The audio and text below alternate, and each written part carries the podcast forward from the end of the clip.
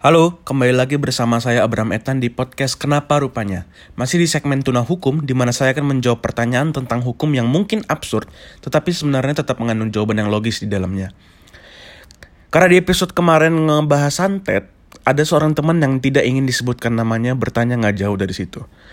Pertanyaannya adalah, apakah sumpah pocong diperbolehkan di pengadilan? Ya, lagi-lagi bisa dilihat pertanyaannya semakin absurd ya. Tapi nggak apa-apa karena di mana ada pertanyaan, di situ ada jawaban. Kalau nggak bisa dijawab, jawab aja pakai kenapa rupanya. Nah, pertama-tama apa sih itu sumpah pocong? Menurut KBBI, sumpah pocong adalah sumpah yang disertai tidur membujur ke utara menghadap kiblat di dalam masjid dan berpakaian kain kafan dipocong seperti mayat. Di Indonesia, sumpah memang diakui sebagai alat bukti dalam peradilan perdata. Alat bukti sumpah diatur dalam pasal 177 Jungto pasal 155 dan 156 HIR yang merupakan singkatan dari bahasa Belanda Herzien Indonesia Reglement. Maaf kalau boleh potong ngomongnya ya. nah, dijelaskan di sana bahwa sumpah merupakan alat bukti yang paling akhir selain alat-alat bukti lainnya yaitu alat bukti surat atau tulisan, saksi, persangkaan-persangkaan, dan pengakuan yang terdapat di pasal 164 HIR. Perlu diketahui, yang dimaksud sumpah dalam HIR berbeda dengan sumpah yang sering dijumpai dalam kehidupan sehari-hari. Arti sumpah dalam konteks peradilan perdata yaitu di mana sebelumnya ada keterangan yang diucapkan oleh salah satu pihak dan keterangan tersebut kemudian diperkuat dengan sumpah. Sumpah ini diucapkan di depan hakim yang mengadili perkara. Sumpah pocong sendiri yang kayaknya udah seperti yang kalian tebak, nggak dikenal dalam peradilan perdata. Jenis-jenis sumpah yang diterima sebagai alat bukti dalam peradilan perdata itu, satu, sumpah supletoir di pasal 155 HIR, atau sumpah tambahan, yaitu sumpah yang diperintahkan oleh hakim karena jabatannya kepada salah satu pihak yang berperkara.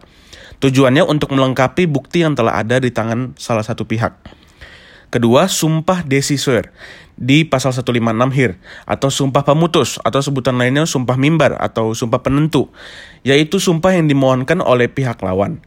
Sumpah ini dilakukan pada saat salah satu pihak yang berperkara memohon kepada hakim agar pihak lawan diperintahkan untuk melakukan sumpah, meskipun tidak ada pembuktian sama sekali.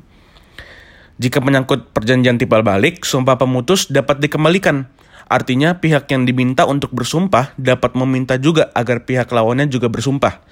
Sumpah ini harus bersifat litis decisor, yaitu benar-benar mengenai suatu hal yang menjadi pokok perselisihan. Nah, sumpah pemutus ini dapat digunakan sebagai alat bukti dalam hukum acara perdata dengan syarat diucapkan di depan hakim dalam proses pemeriksaan perkara dan hanya jika tidak ada bukti lain yang dapat diajukan para pihak atau juga disebut pembuktian dalam keadaan buntu. Jadi, sumpah pocong tidak dikenal dalam sistem hukum kita, tapi, apabila ternyata hakim yakin dan menerima sumpah pocong sebagai sumpah pemutus, maka hal ini dapat dilakukan. Hal ini karena dalam sistem pembuktian hukum acara perdata kita mengakui keyakinan hakim sebagai unsur yang menentukan dalam pembuktian. Apakah sudah pernah dilakukan? Ya, sumpah pocong sebagai pemutus sudah pernah dilakukan dalam perkara perdata sengketa tanah yang disidangkan di pengadilan di Kabupaten Ketapang, Kalimantan Barat pada tahun 1996.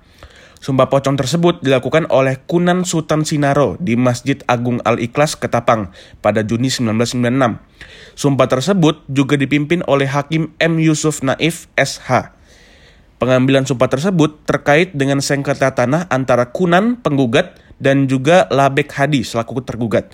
Dalam perkara tersebut, sumpah pocong dilakukan sebagai sumpah pemutus. Jadi bisa disimpulkan kalau sumpah pemocong sebenar sumpah pocong, sorry, sumpah pocong sebenarnya tidak diakui dalam sistem hukum kita.